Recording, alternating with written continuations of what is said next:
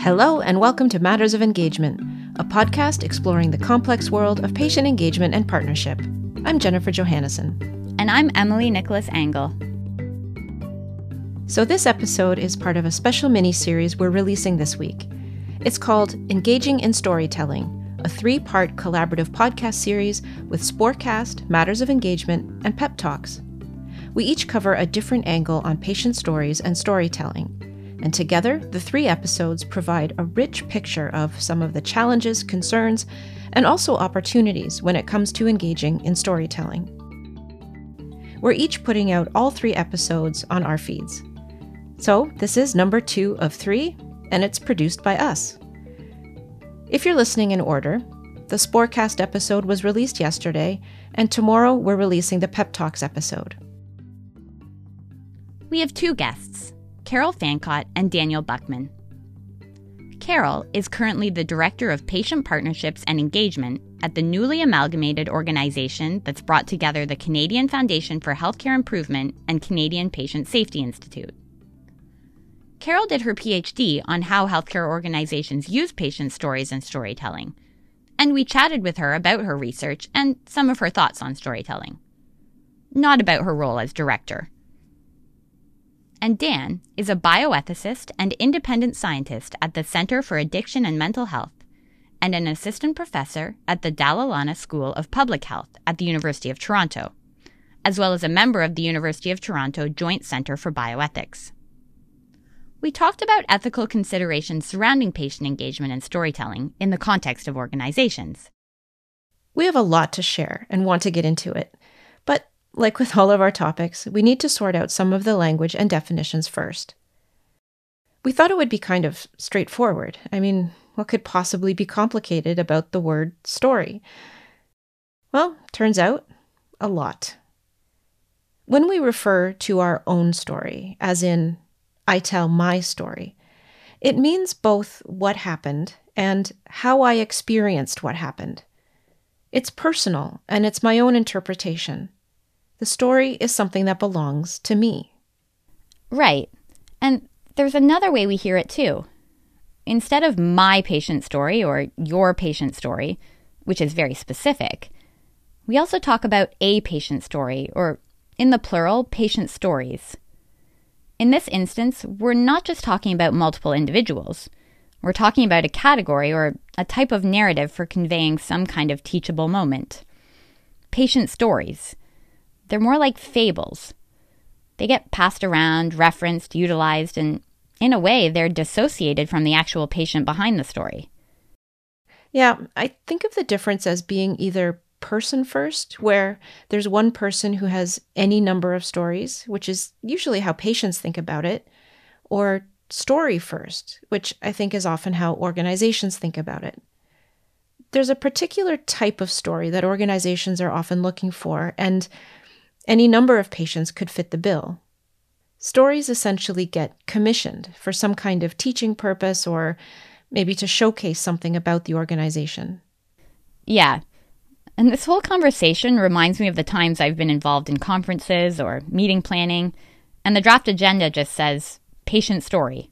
They're yet to find someone. It's sort of like insert here. Or, especially in my earlier engagement work, organizations would always say it's good to start a meeting with a patient story without really discussing why. Now, patients may also be thinking about using their story to educate or to showcase something, but I think there's a whole lot more going on as well. There's a sense often of wanting to be seen and heard. Patients want to be recognized for what they've gone through. And going back to previous conversations about expertise, this is our currency. As engaged patients, our experience is what legitimizes our knowledge. Having a big story is like hanging a degree on the wall. And it's not only having the story, but telling it. Patient storytelling is often a live event, but one that's set up by an organization. A patient is asked to tell their story to an audience, which may be in the context of a meeting or at a conference or maybe a fundraiser. This is usually a moment or event created by the healthcare organization, and the story is solicited or arranged for that particular occasion. There's also storytelling from the patient perspective.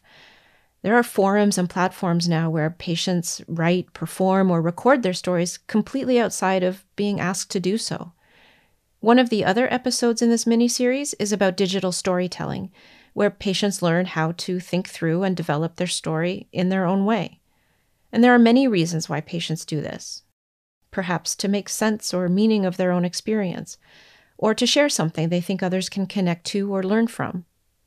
Or maybe it's simply to document an experience. Well, regardless, in this type of storytelling, the crafting of the narrative and the distribution of it is entirely within the patient's control, and the end result may never be used inside an institution. So, we've done all this careful parsing of language, but we're not going to dwell on it. We really just want to make clear that, as is often the case in patient engagement, the terms we're using don't necessarily have straightforward definitions. And also, that here in this episode, we're mostly talking about stories and storytelling in the context of the healthcare organization. We get into some complex stuff around how stories can be elicited from patients to serve a purpose, and how patients are sometimes put on display, and it's maybe debatable whether there's good reason to do so. But none of that is meant to cast doubt on the sincerity of patients, the need people feel to tell their stories on their own terms, or the connectedness people feel when sharing their experiences. Right. We all have stories. We can certainly value them however we want. But in this episode, we want to think about how organizations in particular value them and what that might mean for patients. We'll get to some of these big questions, but first let's hear from Carol Fancott, whose PhD focused on patient storytelling.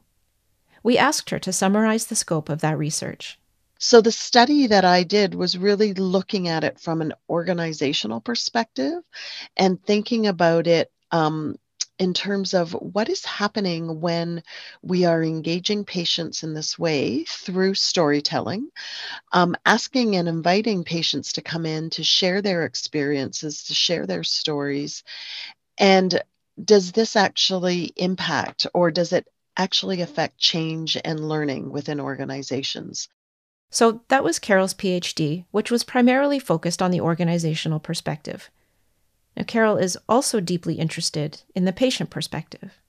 I will say in the work that I do now in my organization, it's it's not only the thinking about stories, but more and more thinking about them from the perspectives of patients and what does it mean to tell your story and what impact does it have on the storyteller. And certainly many of the patient partners that we've been working with speak about taking a trauma informed approach the vulnerability that they feel in sharing their stories and often the re traumatizing through telling the stories. And that's something that we are certainly exploring more and more within our organization and being much more attentive to how we're using stories. One of the things Carol reflects on when thinking about her PhD research is that not only is there the power of stories, but what she calls the power to story which means having the opportunity and platform to create, elevate, and share stories. Organizations definitely have that power the power to story. But when thinking about it from the patient's perspective, Carol sees an opportunity for patients to reclaim some of that space by being involved in deciding how their story is shared and what happens to it afterwards. The empowerment may come for for patients as they're sharing their story actually as an outcome through which they are continuing to be involved through the sharing of their story, but what happens in the aftermath after they have told their story and how they will continue to be involved. And that's really where the partnership comes into play. And I think where eh, perhaps the shifting of power may actually start to happen. So, the very premise of patient storytelling in the organizational context is founded on a power imbalance. And I definitely have felt that. I haven't usually been much involved in thinking about how an organization is going to present or use my story. I've usually just made a presentation and then left. So, yeah, if patients want to be more involved, I can see how that would give some of that control back to the person who's been asked to tell their story. There's still an unknown factor, and that's the audience. How people listen to our stories is usually beyond our control. As listeners of stories, we hear things. There are things that we hold on to through our own filters that resonate with us. And then we share the story of a patient in our recounting. It's actually through our own filters, our own lenses of what we felt was important, what resonated with us in that story. And it becomes a story of a patient. It is no longer a patient's story. And those are little nuances, little tweaks in language that actually make a difference in how we're thinking about stories, how we're reflexively sort of realizing our own implications in the story. It's a very, you know, what they call that dialogic nature of stories, especially when someone is in front of us sharing their story. Often the sharing of the story is how we are reacting to it as well and how then the storyteller will continue on then in a certain vein or continue wanting to elaborate in certain areas based on our responses to that, the audience response to it. I think Carol here is calling attention to how the shape of a story is often influenced by whatever interaction we're having with the listener or with an audience. But as we're talking about power, it's interesting to consider that a person telling a story may have more influence on how their story is being heard if the activity of storytelling is more interactive or dynamic, where there's more of an engaged dialogue with the listeners instead of just a one way presentation. That kind of storytelling is all too common in healthcare, where someone tells their story and everyone else watches. Carol referred to this as spectating. These are people that are invited to go up and to share their experiences. And as an audience, we are spectating, we are listening, we are hearing them. And I think those are the kinds of stories that are more open to the appropriation or co optation, where people take in the story, take what they want from it, and may use it for their own purposes in different settings or reflect on it. But you know potentially may have um, impact or um, intent but it's taken on by the listener. And the intent may not be that of the storyteller. Even though we typically get to decide ourselves what we're going to talk about and we might work very hard to present our stories in a particular way we have no way of knowing what people are hearing what they're learning or what they're taking away from what we said. It's definitely a risk and we all know the pitfalls associated with putting too much weight on just one story, or assuming that one story is typical or perhaps representative of a group. Now, this risk can be mitigated somewhat by what's known as a mosaic of engagement. Carol talked about not relying on one source of information, like a patient story, but rather looking at many points of input. The story is one input, and the organizations that use stories effectively had many, many inputs for patient experience coming in, which may not have been through stories exclusively, but could come in through different informal ways of leadership walkabouts where leaders would go onto units and be having conversations and getting um, feedback in the moment, real time feedback from patients and the experience experiences that they were having in care. It could come from other formalized means of um, patient um, surveys, patient experience surveys, and through um, patient, and I hate using this terminology, but patient complaints and patient incidents that might have been coming through. So they had structures in place that were funneling in many ways of gathering patient experiences but also through more formalized mechanisms of patient storytelling. Carol is differentiating here between formal and informal inputs. Now, either way, they're types of engagement that don't count as research per se, and maybe even don't really count as engagement. She mentions sifting through complaints, walking through the halls, doing patient satisfaction surveys. These are all ways that organizations interface with patients. And they don't necessarily generate data that they're going to immediately act upon, but they function as a way to get a read on how things are going. Or maybe they stimulate some creative thinking.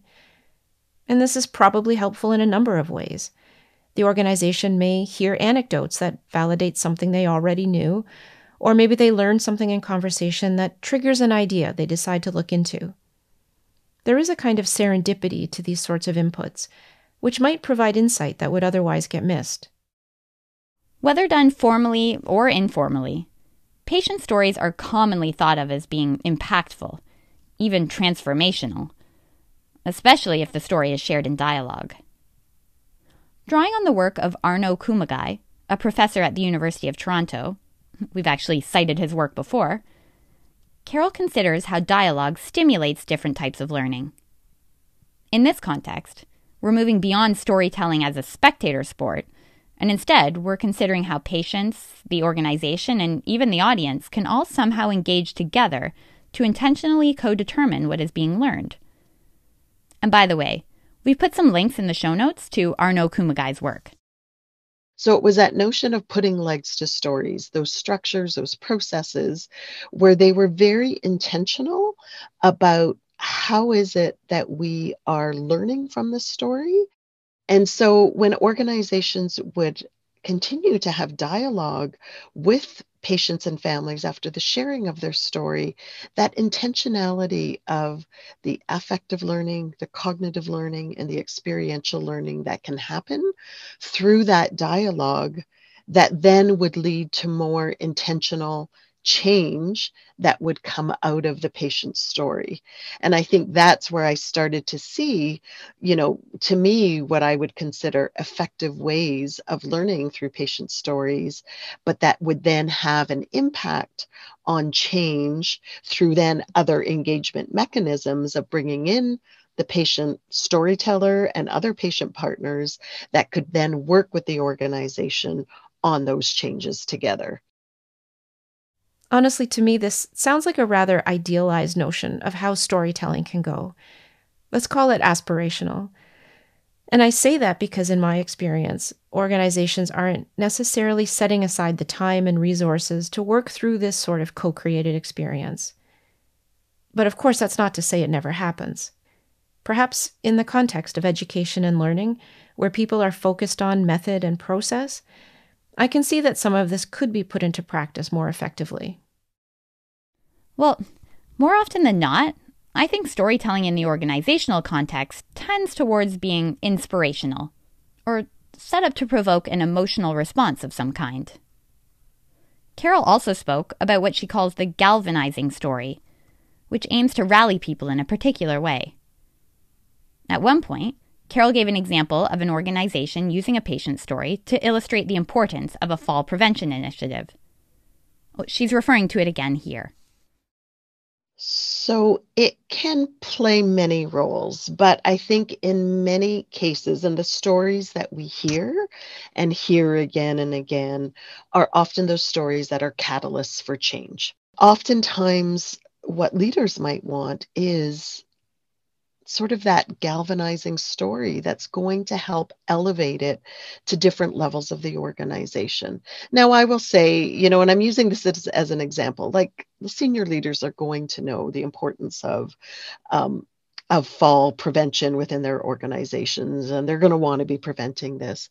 But sometimes it's galvanizing others, staff members, of why do we need to follow these um, best practices or these new protocols or the screening tools that we're now trying to implement to prevent falls. And sometimes it is those galvanizing stories that might get pulled out and where a family member or a patient can then talk about what happened to them to try to inspire others then to make the change. Um, and so they can be used in very different ways and in different trajectories of you know organizational journeys to what they're trying to accomplish. This gets to the heart of what we talk about a lot on this podcast about engagement generally. What is it we're trying to accomplish with engagement activities? And this is especially important when it comes to stories and storytelling because of the personal and intimate nature of what's being asked of patients. Carol referred again to an organization's power to story, noting that certain voices tend to get elevated and others may get silenced or excluded. Awareness of this dynamic is really important, but is sometimes missing. And it's that reflexive nature that I think often hasn't happened you know for conference organizers for people that that want to bring patients into the folds that understand there is great power in that but may not necessarily be reflecting on the power that they're holding in determining which story and whom is telling that story, but also to what audience and for what purpose. Again, for Carol, one way to mitigate this power imbalance is through dialogue. Ensuring that the patient retains some control or at least has influence over the shaping of their story, what gets highlighted, and how the story is utilized afterwards.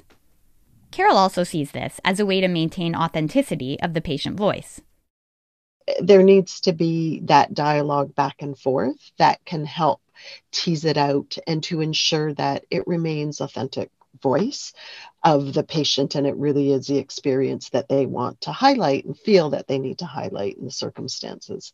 And that there again it goes back to that authenticity that it's not the power of the organization that is necessarily sort of shaping the story or saying this is the kind of story that we want, but that there is a common purpose for why are we sharing this, but also that invitation to continue to engage with the organization to then think through what what should be done what could be done how do we work together to improve this issue so that the experiences of patients will never replicate you know that experience that the patient has now shared with us what Carol is saying here actually goes beyond just ensuring the patient is involved in the shaping and use of their story.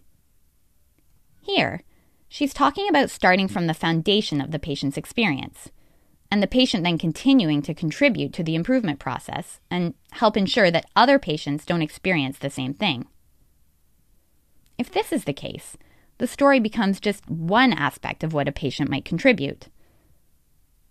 And in this context, we're talking about a collaboration, where the organization works with a patient to develop the story and how it's used. But that's, of course, not the only way that patients tell their stories. We talked briefly about modern modes of storytelling that are developed entirely by the patient, in particular, digital storytelling. Carol was clear that this is not her area of focus. But from what she's seen, it can be empowering for patients to develop their own stories outside of the organizational context. But because her research has been about impact through storytelling, she was curious about the effects of stories told in this way and the risk that online stories get used in ways that weren't intended by the storyteller. What happens with that story? And and who takes it on? Who uses it for what purpose? And i mean to me that's a whole fascinating other realm that you know in some ways it's very liberating because there is no organizations selecting and inviting different people to share stories um, and filtering in any way. It's somebody very you know authentically wanting to share and putting it out there. But i do question what the impact of some of those stories become. And i know some you know get hundreds of thousands millions of hits that are shared but then do they affect change and I would say there are probably educators out there that are pulling those kinds of stories out, using them in class to illustrate different things. But the storyteller no longer has that kind of ownership, right, about what's happening. And that's where I worry about some of that co optation and appropriation. I think these are valid concerns. And this goes back to what Carol was saying earlier about spectating stories. I often use the word edutainment to describe the performative nature of the patient telling their own story before a live audience. I've actually stopped telling my own stories because of a deep self consciousness, a feeling of being on display, and, and a self imposed pressure to be entertaining and to hold the attention of the audience. It's way too stressful, and no amount of compensation makes up for that. And I think there's something awkward for the audience, too seeing a patient tell the most intimate details of their experience through a PowerPoint, sometimes fighting back tears as they try to be professional, but also trying to deliver the emotion they know that people are wanting to see. It's definitely my own discomfort speaking here, but I find these performances kind of exploitive. And I'm left wondering what I'm supposed to do or think about what I just saw. And Carol's work actually touches on this. Now, she doesn't describe it like I do, obviously, but she talks about how the audience hears what's being delivered and makes a distinction between spectating and bearing witness. So, I had been talking about you know that notion of and again i'm talking about within the confines of my study the kinds of stories that were being shared in person to various audiences. So this notion of the spectating stories um, which is an interesting concept of you know we are all sort of watching what's unfolding but if there is not the ability or the intentionality to actually reflect and to think about the learning. You know, again, drawing from Arno Kumagai in terms of the affective cognitive experiential learning that can come from stories. Um, but the way that it has often been framed is rather than as spectating stories, how is it that we bear witness to stories? And that in bearing witness, that intentionality of how is it that we are learning, reflecting, and hopefully then taking action as a result of the story. And so I think that that is an important element in distinguishing, you know, the kinds of stories that are brought to bear. So this is really interesting. I imagine it takes a certain amount of priming of the audience, like providing instruction on how to listen. Carol talks about this as creating a safe space, not just for patients, but for the audience. So we talked a little bit about the safety for patients in being able to share and what is it that they need to help support and to ensure that they're well prepared for what's going to happen for the for the audience that they're sharing with but also the creating of safe space for the audience that what they're going to hear how are they going to take it in? And again i guess it goes back to the intentionality of not wanting to set this up where people hear these experiences and move into a defensive mechanism, which often is the case, right? Of, oh, that is someone's experience, but that was not the intent that I had in delivering care. And you know, misinterpretation of that's not what I said, that's not what I meant, and people's natural reactions, which might be a bit more defensive, but opening them up to those elements of empathy, of understanding through someone else's eyes. And then what is it that we do with with those feelings and that empathy to then reinforce learning and dialogue that can happen after? So, all of those pieces that need to be put in place um, to really support the learning from stories.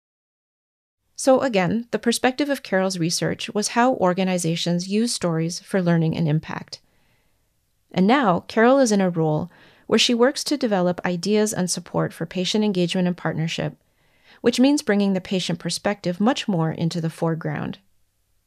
This conversation brought to mind some of the ideas from our episode with Miles Sibley of the Patient Experience Library. Their report, Inadmissible Evidence, talked about how patient stories are thought of as anecdotal and aren't valued in terms of how we think about patient voice or patient experience. This issue came up in our conversation with Carol, and she noted that she counters this by changing how she talks about stories so storytelling uh, has become a lexicon unto itself and again it's part of our human existence of telling stories and particularly in the indigenous way storytelling is a method and is a form of knowledge.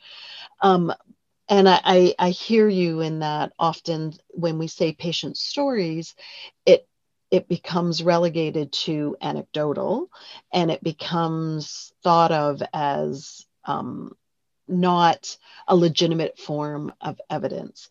But I often flip my lexicon because I think of these as patient experiences. Like in my particular world, they're experiences of care, the experiences of receiving care within the healthcare system, and that is what they are sharing.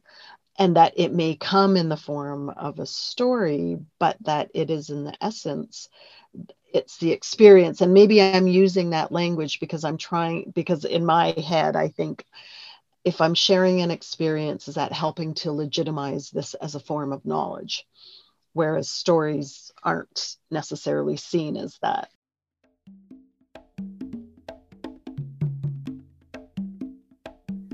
That was such a rich conversation with Carol. And normally, this would be a more than sufficient amount of material for an episode. But at the same time we were thinking about storytelling, we were also interviewing Dan Buchman, a bioethicist at the Center for Addiction and Mental Health, about how bioethics might have something to offer when thinking about patient engagement programs. Because patient stories and storytelling were fresh on our minds, we couldn't help but ask him to give us his thoughts. Dan is not a patient engagement expert, but he does participate in patient engagement activities in his organization, and his skills and knowledge as a bioethicist are helpful in understanding how we might think about patient engagement through an ethics lens. I think that a bioethicist can help contribute to the overall design of the program, um, think about considerations around informing patients, um, you know, how to minimize potential harms, um, you know, of patients sharing their illness experiences. Um, you know, the, the patient experience and the illness experience are very different or can be different. And I think that there's those kinds of nuanced distinct, distinctions in patient engagement programs um, are something that a, a bioethicist with a particular background and training can identify and be thoughtful of. We then shifted to talking about storytelling, and Dan had all the same questions I do right off the bat. And this makes sense, as I naturally bring my own bioethics training and thinking into these conversations. But it was validating to hear Dan, as a much more experienced bioethicist, raise many of the same issues that we're considering here. And this may come up when we're thinking about what are we asking patients to do? What are we asking them? What are their responsibilities? What do we expect from them? Are we asking them to share their testimonies? And their illness experiences? Are we asking them to share their patient experiences? Are we asking them to share other aspects of their complicated and complex lives that that you know can enrich discussions? And what does that look like and what does that mean? Who's benefiting from these interactions? Who's being harmed by them?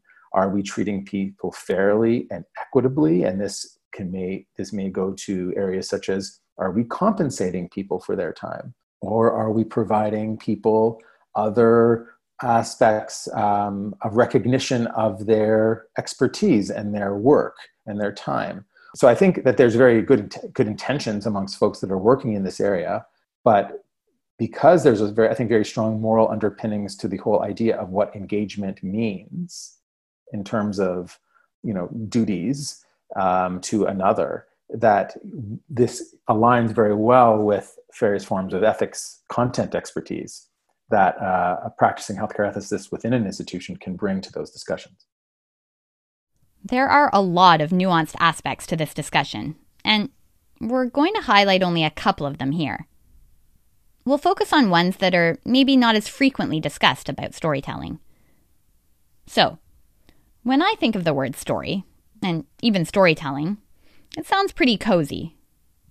In my mind, I jump right to the event of it, to the person telling their story. I don't really think about the invitation itself and what that moment of invitation might look like and feel like. But Dan does. He talks about the potential for that feeling of wanting to give back, giving way to a feeling of obligation. You know, from my understanding, when patients volunteer or or agree to be patient partners um, to sh- share their story. It's it's largely because people want to give back. There's that norm of reciprocity. They maybe they have felt benefited from the institution in a certain way, and they find that there's a way to give back. So this is one way in a role as a patient they can give back. But I think we need to think about in healthcare how we're presenting these opportunities to patients to tell their stories. Are we you know making people an offer they can't refuse in a way right is this undue influence to potentially on a spectrum to the point of coercion where people feel they cannot say no to showing up and making themselves vulnerable in this way. So, in terms of everyday usage, the word coercion is pretty strong. And Dan's not suggesting here that people tell stories under duress or under threat. It's more about a sense of obligation or a feeling that you can't say no. I know what he means. Especially in the early days when I was asked to tell my story, it never occurred to me to say no. And there were times when I'd said yes and wish I hadn't, and felt I couldn't back out. There's definitely pressure, not necessarily created by people and the things they say, but it's inherent in the power dynamic, and even just in the request itself. Now, this is with not being said that there people may not find benefit in doing so, and there may be a lot of um, benefit to the person, benefit to the organization, um, and a lot, a lot, of positives from this from this experience. But I think, you know, given the power that institutions hold in designing these programs and inviting people, institutions need to pay particular attention, I think, to this issue as well. I think, you know, as part of maybe even the informed consent process, that people who you know are engaging as patients need to understand as well is how is this story going to be used how do folks around the table intend to use it? Is it a matter of just understanding who's around the table a bit better? Is it to be used in pr programs? Is it used to be how is that story going to actually be used to help affect decisions? Again these are the ethics all the way down. These are the normative decisions and i think that patients need to understand that as well. So this was interesting that Dan mentioned informed consent. Well, some people might bristle at this idea in the context of patient engagement activities, but if we think about it, telling your story at, say, a conference is not much different than allowing your photo to be taken. It might make sense that there be a consent form or media release form, something that expressly states how this story might be repurposed or shared. This isn't applicable in all situations, but certainly in some. We often return to the idea of power, which in this case is about who is controlling the environment and the opportunity. Dan reflected on the inherent power imbalance between patient and healthcare provider, which persists, I think, regardless of what role the patient is occupying. I will first say that I think institutions ought to strive for flattening a hierarchy, not just in terms of patient engagement, but in other areas of structure. That's something I think is, is, is a worthwhile goal to try to minimize power dynamics as much as possible. But I don't think we should fool ourselves into thinking that power and hierarchy, power hierarchies, or even epistemic hierarchies can be completely flattened. And people have talked about this for a long time in terms of, let's say, the patient physician relationship and a lot of the you know the discourse over the years has looked at more of that you know shared decision making supportive decision making and trying to flatten or move away from that traditional paternalistic model of the relationship. But no to be a patient is to by definition to be vulnerable. Patients are accessing healthcare professionals because of their particular knowledge and expertise. They place trust in them in their content in their competency and that they will do what they say they're going to do and not leave them worse off. And so there is an inherent power imbalance there. And so we you know even if we use language of patient partners which i think is an aspirational goal i don't think it is necessarily the reality dan elaborated to say that this inherent power imbalance is inherent only because of how our system currently functions with organizations determining the rules of engagement. He noted that things could potentially look a lot different if patients were actually in positions of power, or at least employed on the same level as healthcare decision makers. Things being what they are, however, he sees room for negotiation. We ought to do things to be equitable, such as, you know, considering to have more of a negotiated negotiated relationship um, in terms of the, the terms of the, the relationship and the dynamic. I think there's lots of things that can be done, but we can never completely minimize that power hierarchy because that always will be there. It will always be there ter- too in terms of whose knowledge counts and how it's being used and um, how it's being integrated and informed or what role and, and purpose does it play But at the end of the day, you know, stories are powerful and can hold a lot of power. But if the institutions are still dictating the terms of that story and the boundaries of that story and how the story is used, there is still a hierarchy there. And so it is not quite a true partnership. As part of his role as a bioethicist, Dan spends a lot of time thinking about ethics and research methods, including the way we collect and utilize patient data. Of course, Dan recognizes that organizational improvement activities are not held to the same standards as research activities. But still, he has concerns.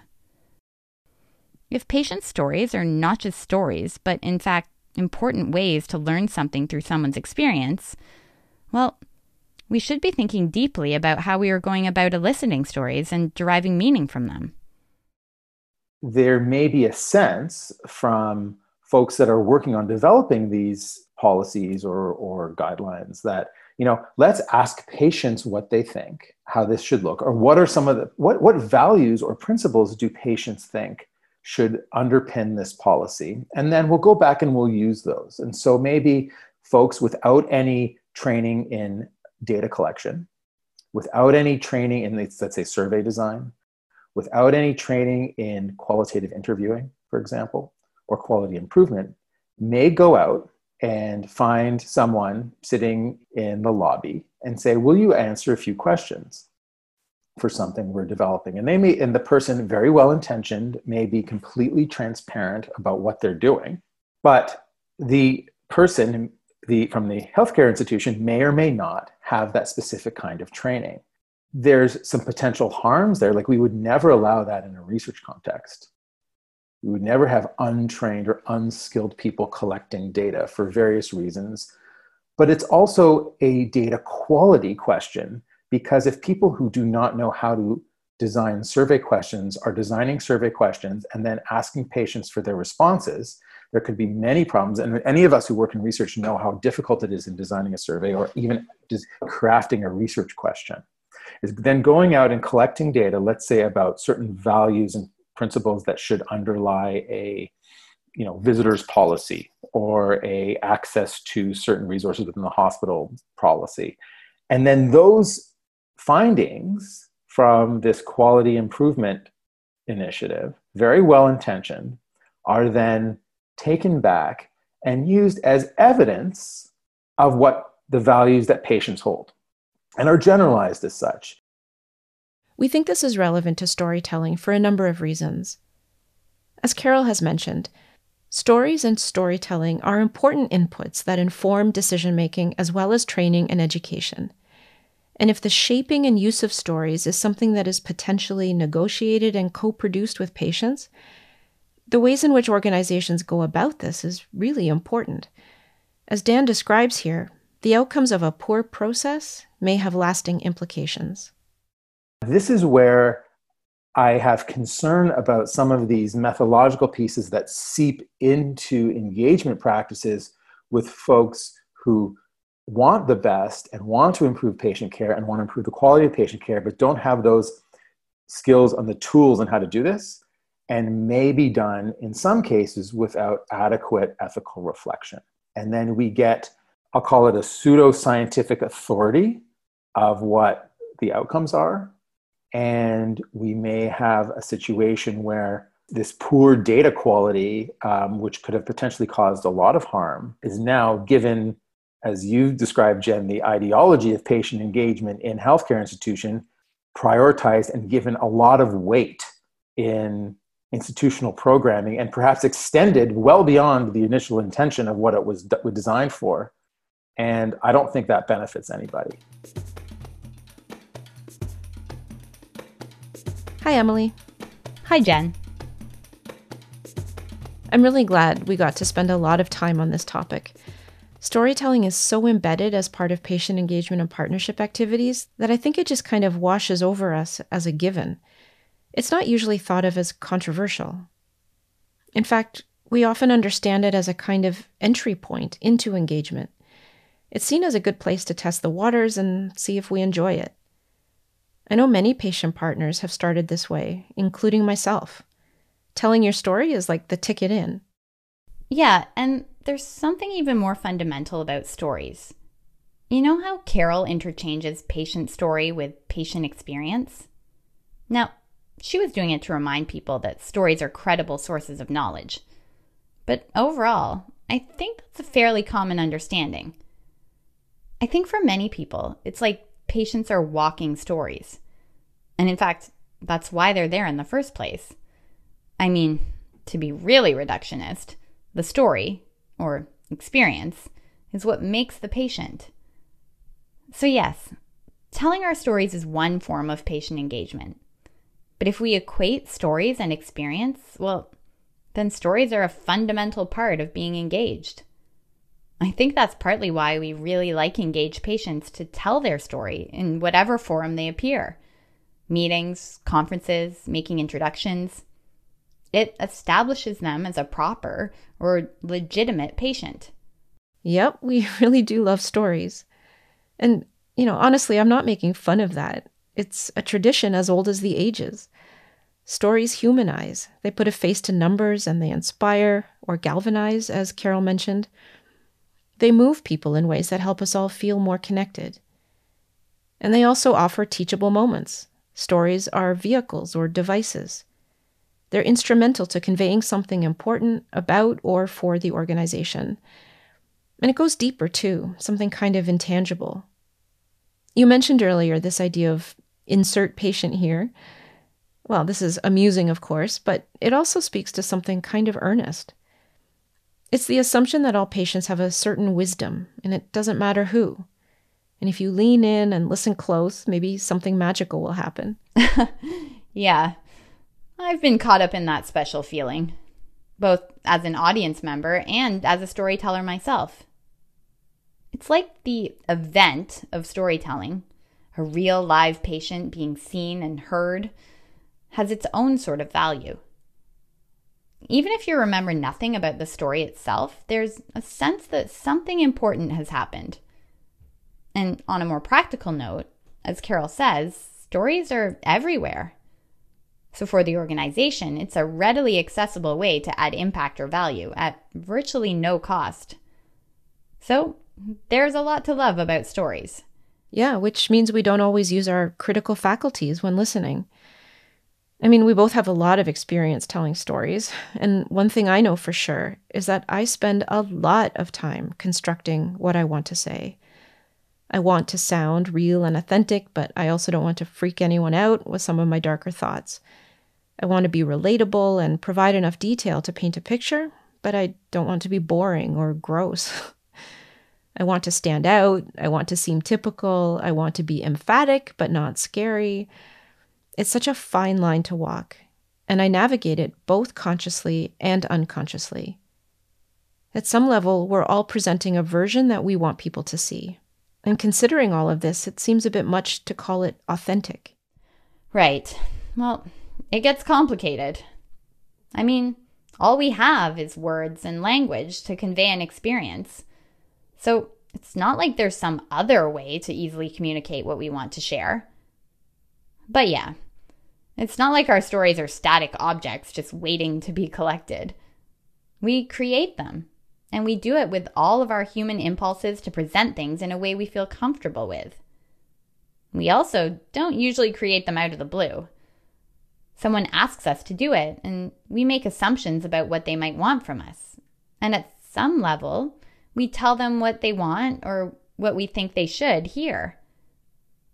Also, thinking of my own experience, well, I'm sure the details of my story have somewhat shifted over time. Sometimes I wonder if I'm remembering what happened or remembering the last time I told the story. And as Carol spoke about, the way the audience reacts, the questions they ask, or the anecdotes they laugh or cringe at, those things definitely influence the way we describe how things happened. So, I think stories are useful in many ways. But they're also more complex than we tend to think of them. Yeah, and this is where Dan's comments are really relevant. Gathering and understanding patient experience requires a very specific skill set that's usually found in the research world. And we're so adamant that engagement activities, including storytelling, aren't research. It's hard to reconcile that with this other perspective that says patient experience is evidence, is an important input into decision making, has significant impact on system improvement and policy making. And I'm not saying it has to be either or. It's just that if we're going to take patients' stories seriously, we should be extra mindful about how these invitations are extended, what context patients are being invited into, and for what purpose. And it has to be said if we did have more of a research approach or mindset, we might be more reflexive about the questions of power that keep coming up. Yeah, I'm not convinced that some of the things we've talked about in this conversation actually lend themselves to evening out power imbalances. I mean, sure. If patients are developing their stories in dialogue with organizations and helping to frame how their stories are going to be used, that definitely makes for a more pleasant, collaborative experience and one where it's kind of like a win win feeling. But it still serves the organization's purpose and it still extracts a story out of a patient for their own gains. I think it can create a sense of empowerment for the patient, but, well, I mean, certainly reflecting on my own experience with telling my story, the organization's really given up nothing and gets to reward itself for listening even if nothing changes. Yeah, I'm with you on that one. I don't think we can collaborate our way out of systemic power imbalances. I like Dan's thoughts on patients negotiating terms of engagement, but that has to happen much further upstream, and I don't think it can happen effectively patient by patient. But that's the thing about individual invitations to tell your story. It's flattering, it's very personal, and it feels like important work. And in many ways, it doesn't seem like it has anything to do with the wider patient engagement landscape. I remember when I first started commenting publicly on patient engagement, there was a point where I felt a bit of imposter syndrome like, you know, what do I know about any of this? But my partner Karsten looked at me slightly bemused and said, Well, you're the ultimate engaged patient. And at the time, I totally didn't get it. But he was right. I had been telling or writing my story in all of these healthcare forums for a decade or more. I was a super contributor. And what's come of it all? What impact did I have? I don't know. It's pretty varied and nonspecific. I certainly resonate with all of that. Well, okay. So, where do we want to leave things? I know for me, one thing I'll take away is that there really is a difference between patient experience and patient story. Experience is something we can come to understand through a variety of means. And the story itself, whether shared on stage or as part of a meeting, well, it's a person's version of their own experience, or even just a fragment of their experience. That has its own value, of course, but we should always consider that there's a context, a framing, and that the story is rarely a complete story. Yep, and I'll just add as well patients should be mindful that an invitation to tell their story comes because the organization wants something, and they usually want something pretty specific. And we see all sorts of frameworks and guidelines and best practices now about how to tell stories effectively and for maximum impact. Well, we need to ask effectively for whom? Impact for what? We know that everyone has a story, but not everyone is asked, and not every story is appropriate. There's both a deliberate and unconscious selection process going on, and I think we do well to make that more explicit. Thanks to our guests, Carol Fancott and Dan Buchman, for sharing their insights with us as we puzzle through yet another complex topic. We're always interested in your feedback. If you have any comments or questions, please get in touch through our website at mattersofengagement.com. This episode was written and produced by Jennifer Johannesen and Emily Nicholas Angl, with generous financial contribution from the Ontario SPOR Support Unit, or OSSU, which is jointly funded by the Government of Ontario and the Canadian Institutes of Health Research, or CIHR. The views and opinions expressed in this episode belong solely to the producers or their guests and are not to be considered endorsed by OSSU, the Government of Ontario, or CIHR.